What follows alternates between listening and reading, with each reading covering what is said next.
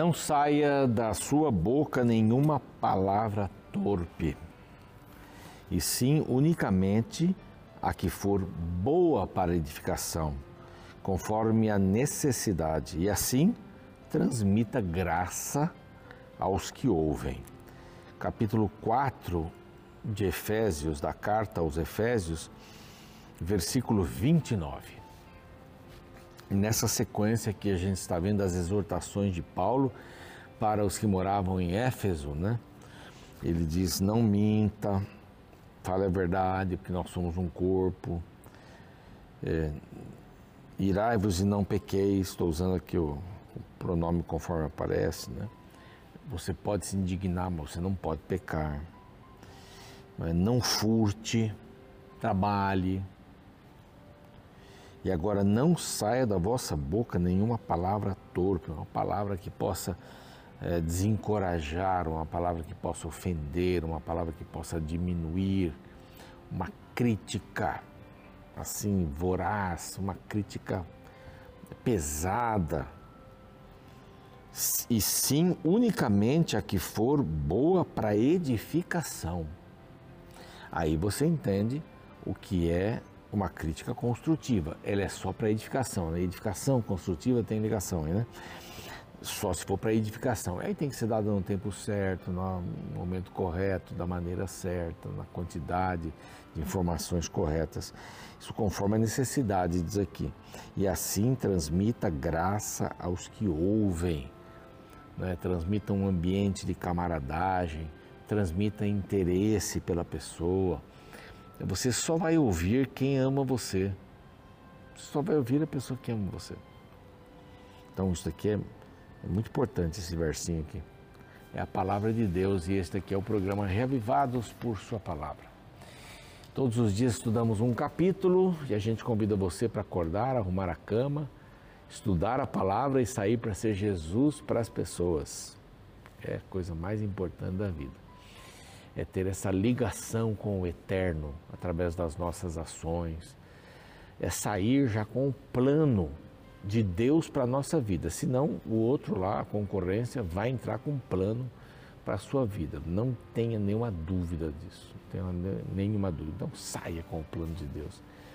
Na oração, na leitura da Bíblia, para contar para os outros quem é Jesus.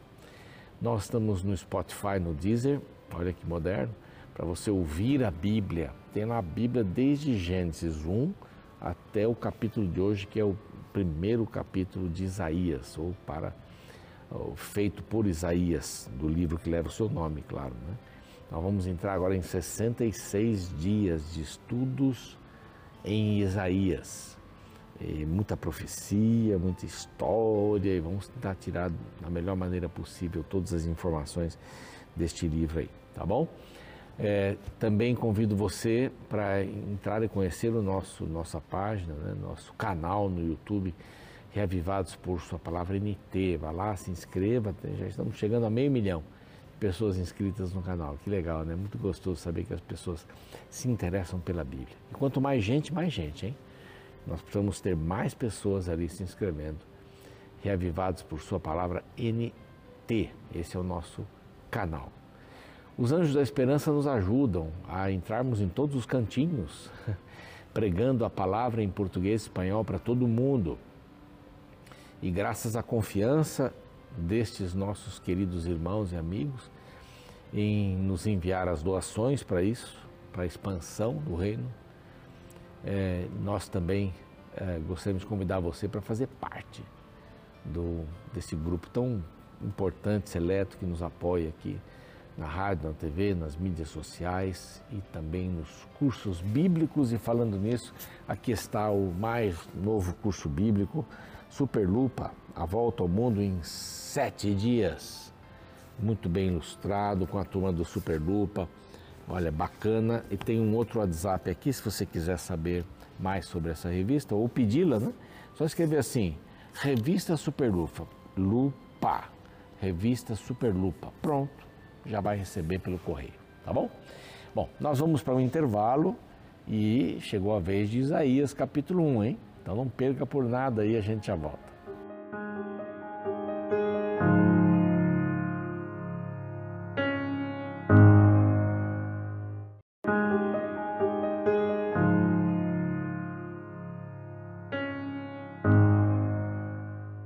Muito bem, já chegamos aqui com o programa Reavivados por Sua Palavra e vamos começar com Isaías, Isaías capítulo 1. Bom, aqui no primeiro verso ele já diz visão de Isaías, é uma visão de Isaías. E o título que eu coloquei aqui foi de um comentário: é, Procura-se um profeta. E aqui tem a visão de Isaías. E o título é esse, aliás, o, o verso primeiro é esse visão de Isaías, filho de Amós, que ele teve a respeito de Judá e Jerusalém nos dias de Uzias, Jotão, Acás e Ezequias, reis de Judá. Bom, esse Isaías espetacular, né? O Senhor deu salvação. Isso quer dizer o nome Isaías, é um lindo nome para colocar numa criança. Isaías, Deus deu salvação. Aqui diz que ah, ele foi escrito entre 740 e 680 a.C. O Novo Testamento menciona Isaías 95 vezes. É um livro extraordinário. No primeiro verso ele já diz assim: Visão de Isaías, filho de Amós, teve com respeito a Judá nos dias de Uzias. Uzias reinou, é, foi também chamado de Azarias, reinou 52 anos um dos melhores desde Davi. Só que ele tentou se intrometer no sacerdócio. Ele se enalteceu, exaltou-se o coração de Uzias. Então Uzias foi cometido de lepra. Isaías foi chamado nesse período para servir a Deus como profeta. No final finalzinho, lá no fiozinho de vida do rei Uzias.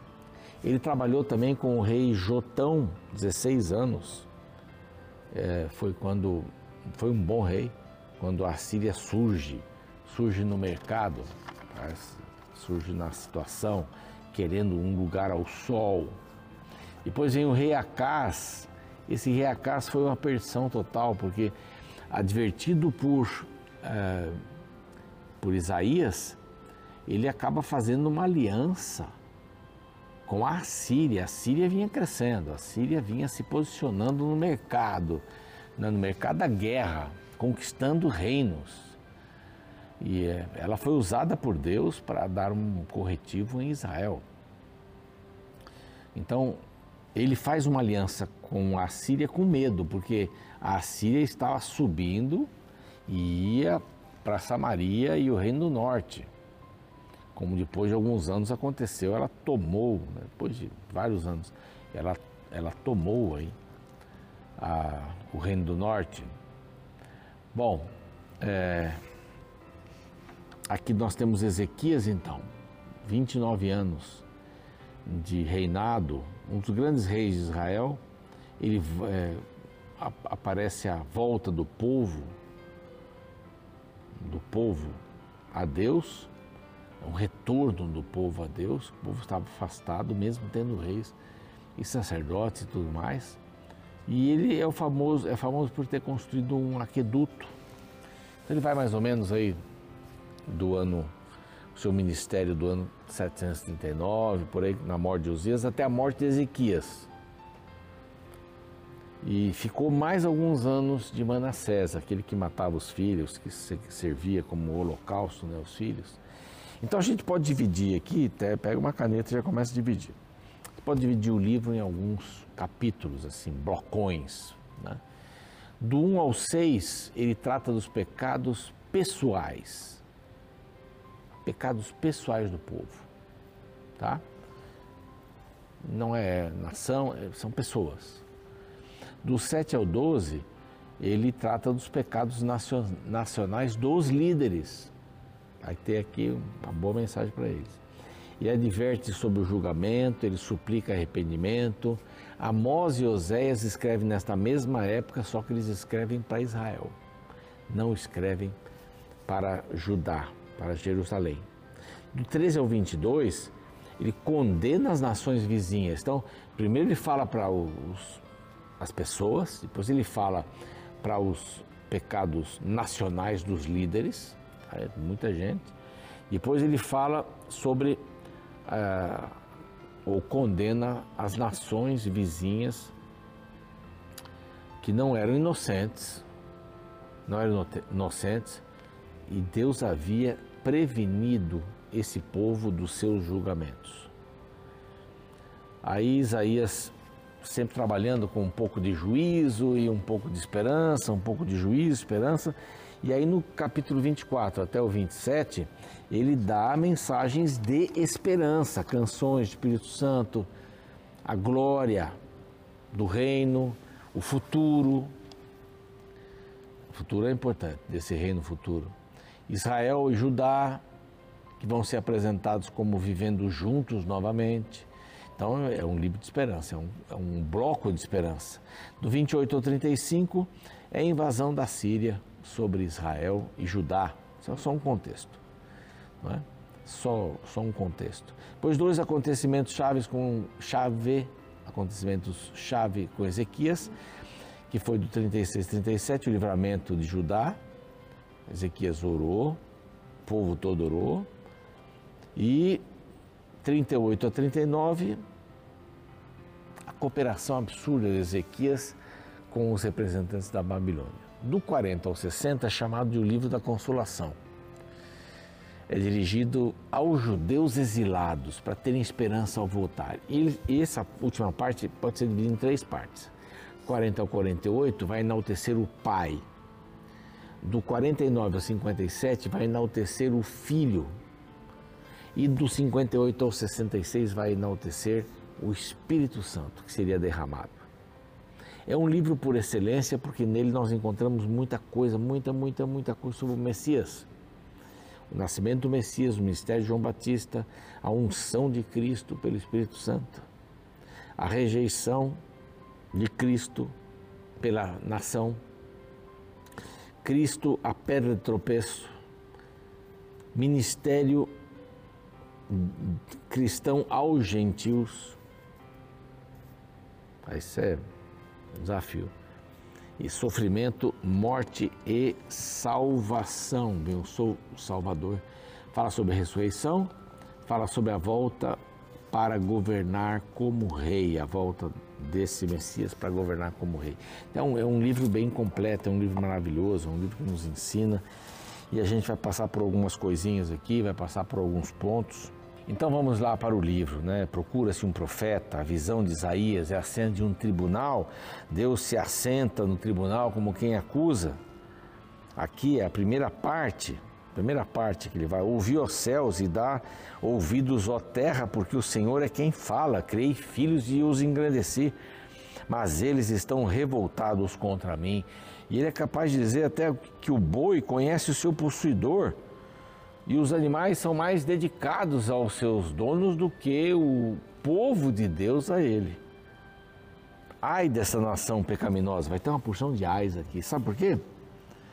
São pecaminosos. Segundo, estão carrega carregados de iniquidade, raça de malignos, filhos corruptores, abandonaram o Senhor, blasfemaram do Santo de Israel, voltaram para trás no relacionamento espiritual, eles não estavam caminhando para frente, estavam caminhando para trás, eles estavam se perdendo no caminho.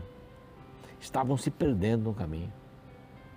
Isso pode acontecer comigo, com você, se nós começarmos a andar para trás espiritualmente, deixando de ler a Bíblia, primeira coisa, deixando de orar, deixando de levar o testemunho para outras pessoas. Aí tem um monte de coisa. Então ele diz assim, porque a vez ainda ser feridos na cabeça são as pessoas. No coração, razão e sentimento. Desde a planta do pé até a cabeça, vocês são só feridos, uma coisa só. A terra está contaminada, terra está assolada. Então vem aqui uma porção de, de, de situações mostrando que o povo não obedecia mais. O povo não obedecia, os reis não obedeciam, o povo também não obedecia. Dentro desse sistema mas acima de tudo, eram religiosos, porque eles iam lá, sacrificavam, eles guardavam as luas novas e tal. Aí Deus diz assim: De que se me serve a minha multidão dos vossos sacrifícios? Estou farto dos holocaustos. Olha, vocês não pisam nos meus átrios, vocês só mandam a oferta. Importante ir à igreja. Né? Não continues a trazer ofertas vãs. Pare, pare. Vossas festas também já me são pesadas. Vocês não estão fazendo de coração. Se multiplicais as vossas orações, não as ouço. Não as ouço. Por quê? Vocês estão fazendo orações para vocês se enaltecerem. Então, ele oferece perdão se eles se arrependessem. E começa assim: lavai-vos, purificai-vos, tirai a maldade dos vossos atos diante dos meus olhos. Cessai de fazer o mal, porque o mal era grande, era, era só mal que eles faziam. Aqui agora. Aprender a fazer o bem, atentai à justiça, repreendei o opressor, defendei o direito dos órfãos. Olha, sempre aparecem os órfãos aqui pleiteai a causa das viúvas. Se isso não for feito, não adianta nada. Vocês são um povo que se esqueceu de mim, viraram as costas, voltaram para trás. Como é que eu posso salvar vocês? E o contexto deles, que todo, o contexto do livro, justamente é esse. É, é mostrar que vem um perigo eminente. Vem um perigo eminente. Que eles deveriam se voltar a Deus e voltando-se a Deus, eles conseguiriam, através do arrependimento, claro, porque eles foram tocados pelo Espírito Santo, vem o arrependimento, eu tenho que ser uma nova criatura. Aqui está bem clarinho. E aqui o convite para a graça de Deus. Vinde, pois, e arrazoemos. Arrazoar é uma linguagem de tribunal. Vamos decidir o caso no tribunal juntos. Vinde. Arrazoemos, diz o Senhor, ainda que os vossos pecados sejam como escarlata, eles se tornarão brancos como a neve, ainda que sejam vermelhos como o carmesim, se tornarão como a lã. São duas coisas vermelhas, escuras. Então, se quiserdes e me ouvirdes, comereis o melhor dessa terra. Mas se recusardes e fordes rebeldes, sereis devorados à espada, porque a boca do Senhor o disse. Façam um pacto comigo, eu vou livrar vocês. A Síria está vindo aí. A Síria está vindo aí e ela vai trabalhar e vai derrotar o Reino do Norte. Ela vai derrotar a Síria, que também está junto com o Reino do Norte. Os dois estavam juntos para atacar ah, Jerusalém. Então ele fala como se fez prostituta a cidade, cheia de homicidas, são rebeldes, verso 23, eh, cheio de ladrões, praticam o suborno, tiram o direito dos órfãos, das viúvas, né? Voltarei contra ti a minha mão, purificar-te-ei, como que potassa das tuas escórias. Tira as escórias, limpa as escórias de todo metal, pelo fogo. Vou restituir juízes, conselheiros, mas vocês têm que se arrepender. E os que se arrependerem, os que, se arrependerem vão ser abençoados, mas os transgressores e pecadores vão ser destruídos. Ambos arderão juntamente, pecadores e transgressores, e não haverá quem os apague neste fogo. Deus vai, Deus vai dar a, a, a paga pela decisão deles. As consequências vão surgir, vão surgir. Deus está usando seus profetas para nos chamar a atenção e ele está conseguindo chamar a atenção sua. A palavra, os profetas escreveram a palavra, essa palavra está tocando no seu coração? Está tocando ali? Essa é uma boa pergunta. Ouvir a palavra de Deus para nos colocar no trilho de novo. Vamos orar, Pai querido, pedimos a tua bênção para esse estudo que vamos fazer de Isaías, que possamos captar bem a mensagem deste profeta que falou que o povo não queria ouvir, mas foi mandado por, pelo Senhor e cumpriu o seu papel. A, a iminência da destruição era muito grande e se o povo tivesse ouvido, as coisas seriam amenizadas e muito. Assim também nós. Estamos numa iminência de uma destruição, qualquer momento. Mas se seguirmos os seus passos, seremos felizes diante de qualquer tormenta. Ajuda-nos a entendermos isto em nome de Jesus. Amém. O programa segue, a gente fica por aqui. Até amanhã, capítulo 2 de Isaías.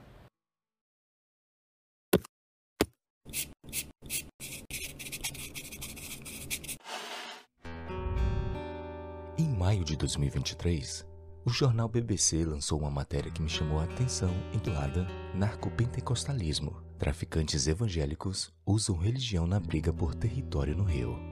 A reportagem apresenta traficantes que dominam diversas favelas no Rio de Janeiro, os quais elegeram referências bíblicas como seus principais símbolos. Por exemplo, a facção se autodenomina Tropa de Arão, usa a estrela de Davi como símbolo para os representar e o território no qual atua foi batizado de Complexo de Israel. Diversos pesquisadores têm estudado este fenômeno chamado de narcopentecostalismo, pois ele revela não apenas o surgimento de traficantes que se declaram evangélicos, mas que usam a religião na atuação das facções na disputa por territórios. Você consegue imaginar tal incoerência? Um traficante evangélico? Ou seja, um criminoso que vive quebrando os ensinamentos da Bíblia, mas se julga religioso a ponto de usar a religião em suas práticas criminosas. Tal atitude é um grande desrespeito com a palavra de Deus, pois o pecado é rotulado com títulos religiosos, em uma mistura irreverente do santo com o profano. Porém, esta atitude de incoerência religiosa não é nova. Na verdade, ela nos ajuda a compreender o primeiro capítulo do livro do profeta Isaías. Este é considerado uma Bíblia dentro da Bíblia, porque possui 66 capítulos, assim como a Bíblia possui 66 livros, onde os primeiros 39 se referem ao juízo sobre o povo de Deus e os últimos 27 à esperança da redenção de um futuro glorioso. O primeiro capítulo do livro traz uma forte repreensão ao povo de Israel, acusando-os de terem uma religião vazia, focada apenas nas cerimônias e isenta de ações de misericórdia. No verso 13, o profeta fala de forma dura ao povo de Deus. Não continueis a trazer ofertas vãs, o incenso é para mim abominação, e também as festas de lua nova, os sábados e a convocação das congregações. Não posso suportar a iniquidade associada ao ajuntamento solene. Perceba que Deus declara que ele não estava suportando o culto que o povo estava prestando para ele.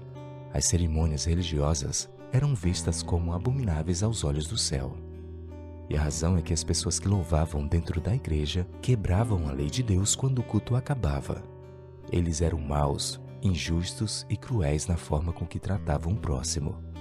E para Deus é abominação viver como um demônio e querer adorar como um santo. O que fazer para ter a adoração aceita perante Deus?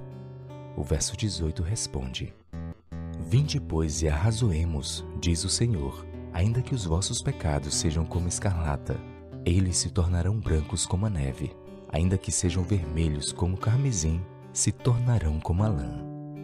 O convite no texto bíblico é claro ao mostrar que Deus nos aceita como somos, mas deseja nos transformar em pessoas melhores. Adoração sem transformação é uma abominação para Deus. O melhor louvor aos olhos do céu é um pecador arrependido que está realmente buscando mudar de vida.